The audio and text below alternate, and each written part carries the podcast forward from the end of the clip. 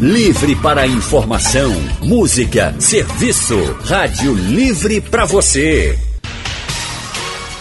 O consultório do Rádio Livre, com Anne Barreto e Raudney Santos. Faça a sua consulta pelo telefone 3421 3148. Na internet www.radiojornal.com.br nosso consultório de hoje vai falar sobre o ciclismo, uma prática que vai muito além do esporte e da atividade física. Cada dia cresce o número de pessoas que utilizam a bicicleta também como meio de transporte, seja aí para se livrar desse trânsito caótico que a gente vive, ou até mesmo para economizar no valor das passagens do transporte público. A gente está recebendo aqui no nosso estúdio Roderico Jordão, ele que é fundador e coordenador da Associação Metropolitana de Ciclistas do Grande Recife, a Ameciclo. Roderico, boa tarde para você. Obrigada viu, por vir ao nosso consultório. Boa tarde. Tamo aí. Mas também há quem escolha a bicicleta como meio de transporte para a preservação do meio ambiente. E claro que o ciclismo também faz muito bem à saúde. Por isso também estamos recebendo o profissional de educação física, fisiologista e professor da Universidade de Pernambuco, a UPE, Cláudio Barnabé. Boa tarde, Cláudio. Boa tarde, Raul. Boa tarde, Anne. Muito Boa obrigado. Tarde, é um prazer Cláudio. estar aqui novamente. Muito obrigado. Prazer todo nosso receber vocês aqui. Quem quiser participar com a gente do, do, nosso consultório, basta mandar mensagens pelo painel interativo ou ligar para o nosso telefone. Roderico, eu queria começar essa conversa com você porque a gente, notoriamente, a gente percebe que o número de pessoas que estão utilizando a bicicleta vem crescendo muito. Quantos ciclistas, ou qual a estimativa de ciclistas que a gente tem aqui no Recife, na região metropolitana, enfim? É, aqui os deslocamentos por bicicleta é, são em torno de 10%. O que, se falando de capital brasileira, é muito. Né? Recife é hoje ainda uma das capitais brasileiras que mais pessoas se deslocam por bicicleta. Né? Isso não quer dizer que a gente não enfrente problemas, né? porque esse número poderia ser até maior. Sim, porque inversamente a gente tem um dos maiores números de deslocamentos feitos por bicicleta, mas a gente tem uma das menores estruturas cicloviárias das capitais brasileiras. Ah, o número da CTTU, eles falam que em 80 quilômetros mas a gente sabe que a, algumas ciclovias eles contam ida e volta e isso está errado, né? Você, por exemplo, essa ciclovia a Graça Araújo tem 1.6 km, mas a CTTU registra como ida e volta, então 3.2 km. Então, hoje o número real é em torno de 60 km de estrutura cicloviária que a gente tem no Recife, o que é nada. Se você considerar, a gente tem cerca de 2 mil quilômetros de, de vias ah, pavimentadas para os carros. Então, não dá para comparar, né? Como é que você, você faz. É, por exemplo, eu vim de Casa Forte para cá pedalando. São 7 quilômetros. Desses 7, 5 quilômetros foi sem estrutura cicloviária. Eu não estou protegido. Né? Então, minimamente, a CTTU deveria pensar em, primeiro, traçar uma, uma, uma ciclovia, uma estrutura cicloviária, ligando norte a sul e leste a oeste. Minimamente. Mas essas estruturas cicloviárias que tem, elas são desmanteladas. Elas também não se conectam. Então é um outro é um outro problema que a gente enfrenta, né? Você pega um pedaço com estrutura cicloviária, aí você é desprotegido e lá quase quando você está chegando perto, aqui você pega uma outra estrutura cicloviária de um quilômetro e meio. Mas é isso que a gente tem, né, para hoje, né? Agora, Cláudio, se a gente tivesse mais estrutura, como o Roderico está falando aqui mais ciclovias, enfim, mais estrutura para as pessoas que querem se deslocar com a bicicleta, certamente a gente também teria muita, muito mais gente cuidando da saúde, porque o ciclismo, o pedalar faz muito bem para a saúde. Sem dúvida, eu acredito muito nessa na sua colocação, porque a gente vê que demanda reprimida a gente tem nos finais de semana com o advento da, da ciclovia, da ciclofaixa itinerante, aquela que às 16 horas ela é retirada, que é outra coisa que eu também não consigo entender. É, às 16 horas, quando o nosso sol permite que a gente faça uma atividade com menor é, sofrimento cardíaco, com menor sudorese, com menor dispêndio energético, ou pelo menos com maior conforto para evitar um colapso, a, a via é desativada. Então eu acredito bastante nessa ideia, porque eu vejo uma demanda reprimida, mais gente querendo utilizar a bicicleta como modal de transporte, mas eu sou um cicloativista que não recomendo esse tipo de transporte pelo nível de perigo é muito perigoso. Assim. Pessoas muito próximas já se acidentaram e assim a gente teve que tomar basicamente a bicicleta de uma colega que ia para a academia de bicicleta, que foi atropelada duas vezes na Caxangá, que é uma via gigantesca, a maior avenida em linha reta da América Latina, como a gente costuma bradar e falar sobre isso, e na verdade não tem mais a ciclofaixa que se aventurou a ter e agora a gente já não mais, não mais tem. Então, na verdade, a gente acredita que o espaço é, público é apenas para deslocamento por carro ou motocicleta, e isso não tem nada de democrático. Na verdade, o meu direito de ir e vir deveria contemplar o meu deslocamento com bicicleta, até para a melhoria da condição de saúde da população, que faria com que essa população utilizasse menos o sistema único de saúde. Então, na verdade, uma coisa puxa a outra. É uma cadeia, né? É uma cadeia que puxa a outra, e quando, na verdade, eu não sei se o que falta é falta de engenharia ou vontade política, mas que a gente está numa situação na contramão do que é a evolução do modal de transporte e a gente está na contramão. Agora, Roderick, e esse número que você passou de 10% das pessoas se deslocando no Recife usando esse, esse modal, mas esse seria talvez um, o deslocamento, um número de do, do final de semana, do domingo, que tem as ciclovias colocadas na cidade, porque o número não parece tão grande quando a gente circula. Mas no domingo é uma festa. É, é como o Cláudio colocou agora, é bonito de ver tanta gente na rua com bicicletas. Se aquele povo andasse realmente todos os dias pelas, pelas ruas do Recife, eu não sei se o que é que aconteceria também com o, o, o tráfego no trânsito, porque seria uma loucura para os motoristas também, para a cidade se locomover. A não ser que a gente ampliasse as possibilidades para que esse deslocamento fosse bem assistido, não é? Exato. É, eu não tenho dúvida que esse número por baixo ia dobrar, a gente teria 20% de pessoas. E a gente, você tem razão, a gente custa acreditar que de segunda a sexta tem 10%, porque a gente tem uma brincadeira interna que a gente fala que ciclista é invisível né? Você só vê o ciclista quando você está na condição de ciclista. Mas quando você está dentro do carro, poucas pessoas, eu, eu digo isso porque eu tenho familiares que quando eu estou no carona andando e tem um ciclista do lado, eu digo, olha o ciclista aí, ah, eu não vi. Eu disse, é, então, exatamente, porque se tivesse estudo cicloviária, o, o motorista não teria que se preocupar tanto como é hoje em dia quando você não tem estrutura cicloviária, você tem que ficar atento a tudo que está passando do seu lado. É o que a gente fala, né? Você tem grandes poderes, grandes responsabilidades. Então, se você dirige um carro de uma tonelada, que você pode desenvolver até 150, 200 km por hora, é em você que tem que ter a maior responsabilidade. E se você pedar, se você está numa, na Rosa Silva, por exemplo, que a gente até estava trocando essa ideia, é, não tem estrutura cicloviária, mas tem um ciclista, espere né? Se você quiser ultrapassar ele, espere. Quando tiver livre do seu lado direito, é como se fosse um carro. Você não vai dar um fino. Você vai para a direita, liga a seta e passa o ciclista, não tem problema nenhum. A gente precisa ter uma educação maior para o que é as regras de trânsito para bicicleta. Isso que o Roderico falou é muito importante porque a gente tem no, no código do, de trânsito, no CONTRAN, a gente tem uma distância regulamentar de um metro e meio de raio distante do ciclista. Então, muitas vezes, afastar um metro e meio do ciclista, você vai bater na outra faixa. Sim. Então, na verdade, é preciso diminuir a velocidade atrás do ciclista para só depois ultrapassá-lo a no mínimo um metro e meio. E isso que ele está falando é muito sério, porque o número de acidentes de retrovisores batendo em cotovelo de ciclista e derrubando o ciclista é justamente porque a gente não sabe que essa distância é regulamentar por lei. Então, eu preciso ficar atrás do ciclista só depois de um metro e meio de raio que conseguir ultrapassar. Na verdade, é mais uma, uma questão de política de educação mesmo para ciclistas e motoristas.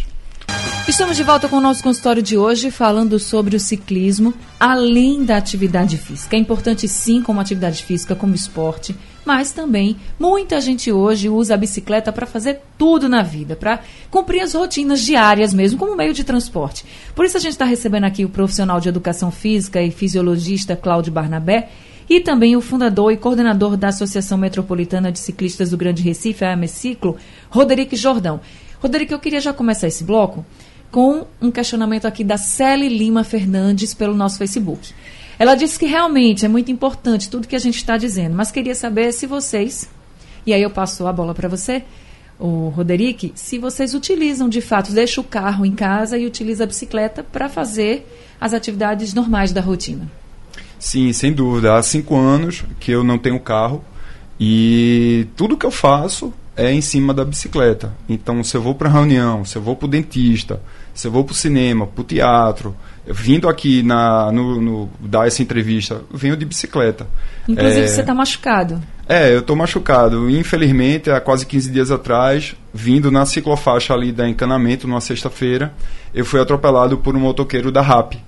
E ele prestou assistência, mas, enfim, é, é isso que não pode acontecer. A gente só tem 60 quilômetros de estrutura cicloviária na cidade e o pouco que a gente tem é invadido, né? A gente já foi para a Tassiana da CTTU, pediu para pelo menos colocar dois agentes de moto ou de bicicleta para fazer ronda na estrutura cicloviária, mas pelo jeito não foi atendido, porque isso é uma condição normal a gente ter motoqueiros e motoristas invadindo a estrutura cicloviária da gente. E aí fica mais difícil, né, de você pedalar. Né? Agora, Rodrigo, vou completar então. Quando, como é que o ciclista deve também se cuidar para se tornar visível? Que ainda há pouco, no bloco anterior, você comentou dessa invisibilidade que o ciclista sofre. O motorista diz que não vê o ciclista quando está com o carro já em cima, ah, nem percebi o ciclista.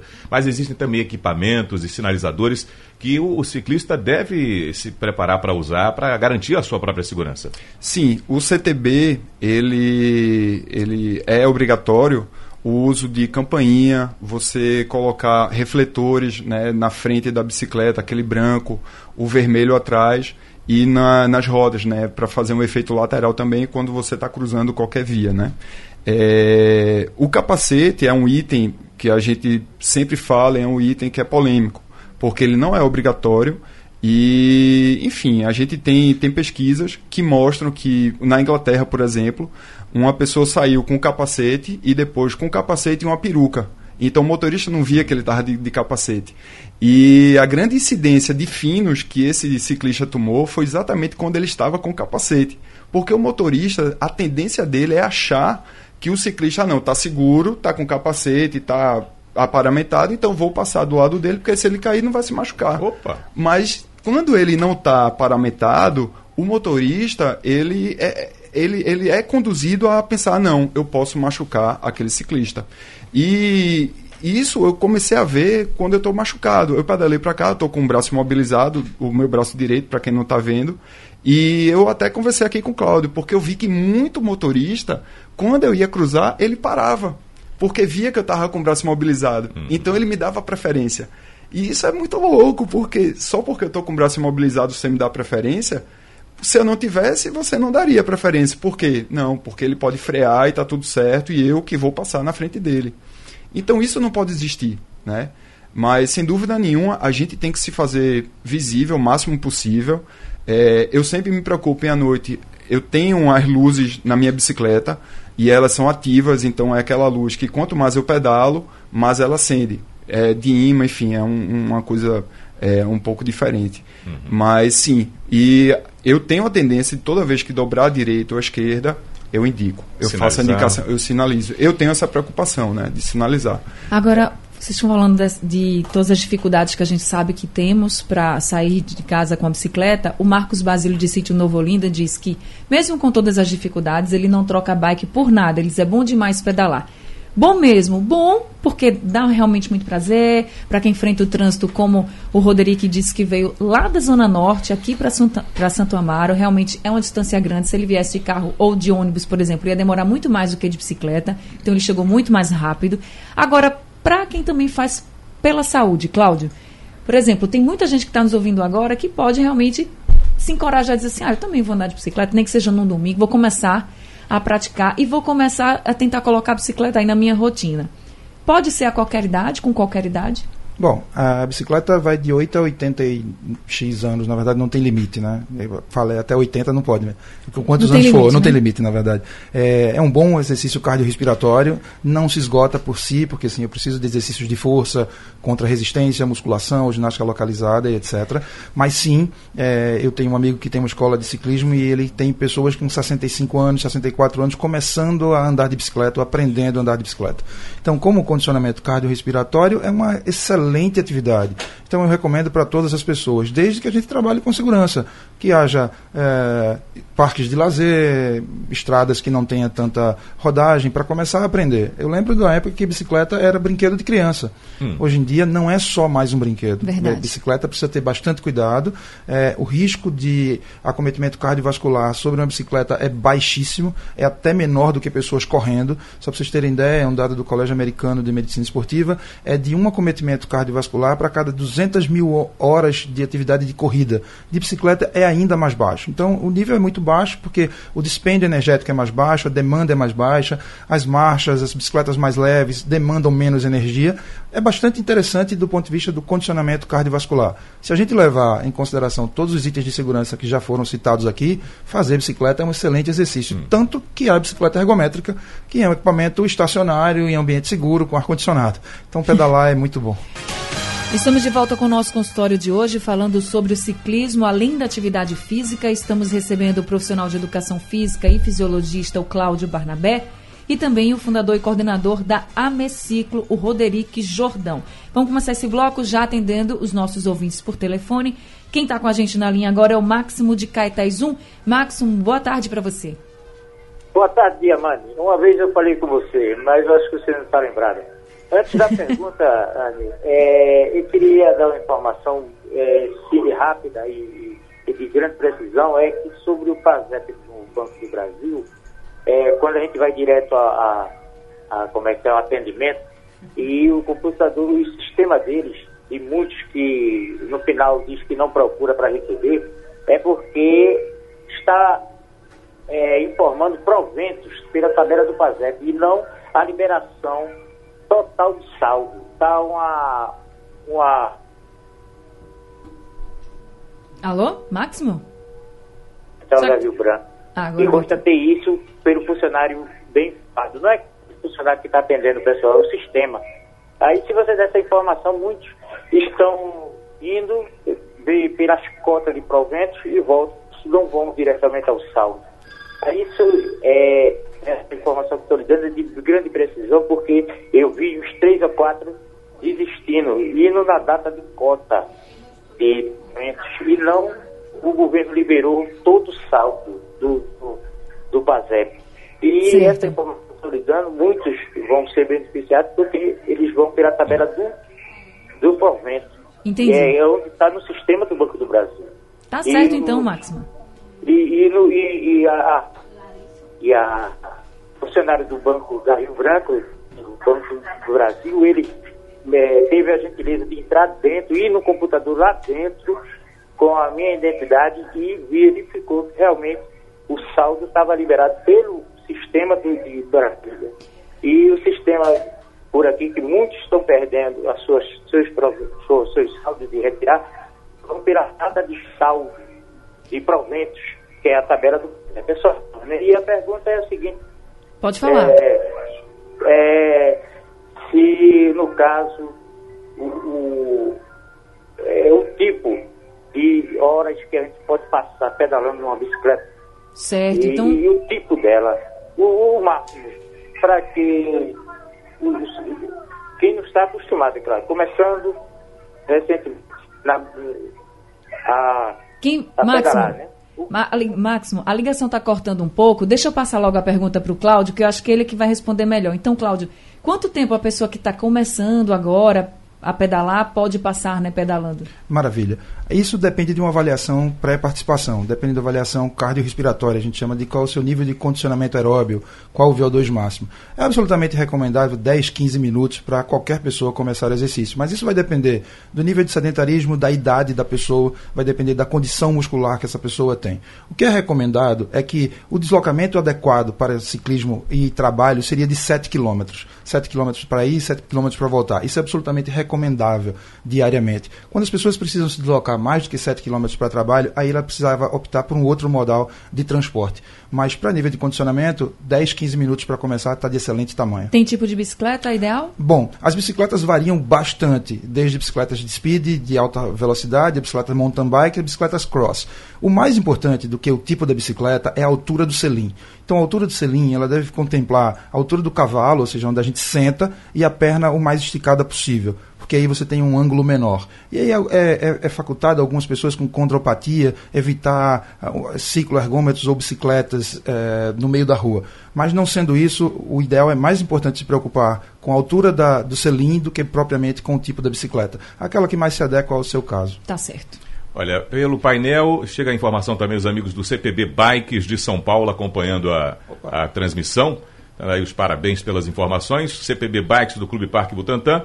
E o Marcos de Jabotão pelo telefone com a gente agora. Olá, Marcos. Olá, boa tarde, Raul Dei Santos, boa tarde, Anne Barreto. Boa, boa tarde. tarde. Professor, é um prazer falar com vocês. Eu queria saber, viu, eu, eu pedalo sempre, viu, professor, no domingo ou feriado. O meu destino é Moreno ou Bonança. Agora, eu sei que é perigoso, né, mas sempre eu volto pelo acostamento.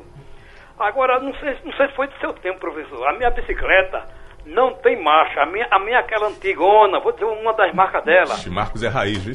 É, é, é Philips, uma Goric e uma Merck Swiss. Quer dizer, são três marcas. A minha, no caso, é, é uma Goric americana. Agora, até um negócio dizer assim, não, bota a marcha. Tô tão acostumado, professor, que pra que eu quero marcha?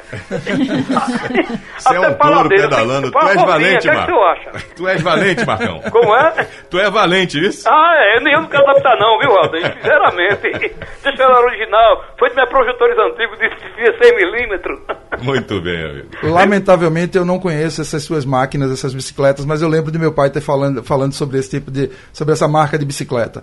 O fato de ter marcha ou não, o equipamento marcha serve apenas para diminuir a força que você faz. Como você faz esse deslocamento para Moreno, Bonança, é, eu, eu não acho tão inseguro na BR. Ele tem uma faixa bem importante, eu já fiz alguns trechos Recife Bonito, Recife Caruaru, e não acho tão inseguro. Está é, tá mais para violência do que pra, propriamente para acidente. Agora, fazer atividades de caráter aeróbio tão longas dessa natureza duas vezes por semana não é o mais recomendado. Na verdade, é, acidentes cardiovasculares acontecem mais em praticantes de esporte de final de semana do que quem pratica corriqueiramente. Então eu recomendaria que você fizesse mais uma ou duas vezes durante a semana para fazer com mais segurança no final de semana. Parabéns, viu? Estamos com o profissional de educação física e fisiologista Cláudio Barnabé e também o fundador e coordenador da Ameciclo, Roderick Jordão, aqui conversando com a gente. A gente está finalizando o nosso consultório. Durante todo o consultório, a gente falou muito sobre como você pode sair para pedalar, curtir a sua rotina, fazer as coisas da sua rotina e curtir também o final de semana bem para a sua saúde. E também os perigos que são encontrados e o quanto falta de estrutura para que as pessoas saiam mais com a bicicleta, deixem mais os carros em casa e utilizem mais a magrela, como muitos falam. Mas também, algumas pessoas aqui no painel interativo estão dizendo, mas o ciclista também precisa ter consciência, também não pode estar infringindo as regras de trânsito.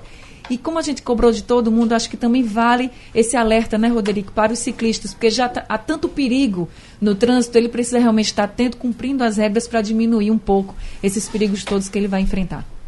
É, isso sem dúvida nenhuma. A gente, a gente sempre discute na associação que se a gente tivesse uma cidade, como a gente estava falando aqui com o Cláudio, democrática, onde o ciclista tivesse o espaço dele, eu tenho certeza absoluta que isso que a gente está falando de respeito, de um com o outro, seria muito mais fácil da gente discutir, né? Mas, como de novo, eu cheguei aqui falando que eu pedalei 7 km para chegar até aqui, 5 sem estrutura cicloviária.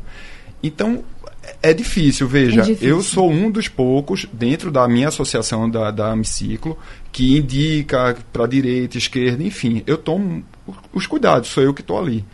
Mas é uma discussão que a gente nem tem como começar, porque a gente não tem estrutura cicloviária. A gente está compartilhando a via com carro, com moto, com ônibus. Então, a rigor, é o que a gente sempre fala, cara, você tem que tomar cuidado da gente, sabe? Tipo, o, é aquela história, o mais forte toma cuidado com do fraco, né? Então, a, o ideal seria que realmente a gente né, pegasse o CTB, as obrigações dos ciclistas, mas hoje, no, na selva que a gente vive, que é aqui o trânsito do Recife, ah, é meio, meio difícil, não é tão fácil você chegar ainda mais para essas pessoas que a única opção é a bicicleta, porque eu sou classe média, eu tenho habilitação, eu li o CTB, mas quem, quem nem pode, alfabetizado né? é. Verdade. Entendeu? E está na bicicleta. É difícil. Tá certo. Roderico Jordão, obrigada, viu, por estar aqui com a gente no nosso consultório, nesse, nesse debate tão importante.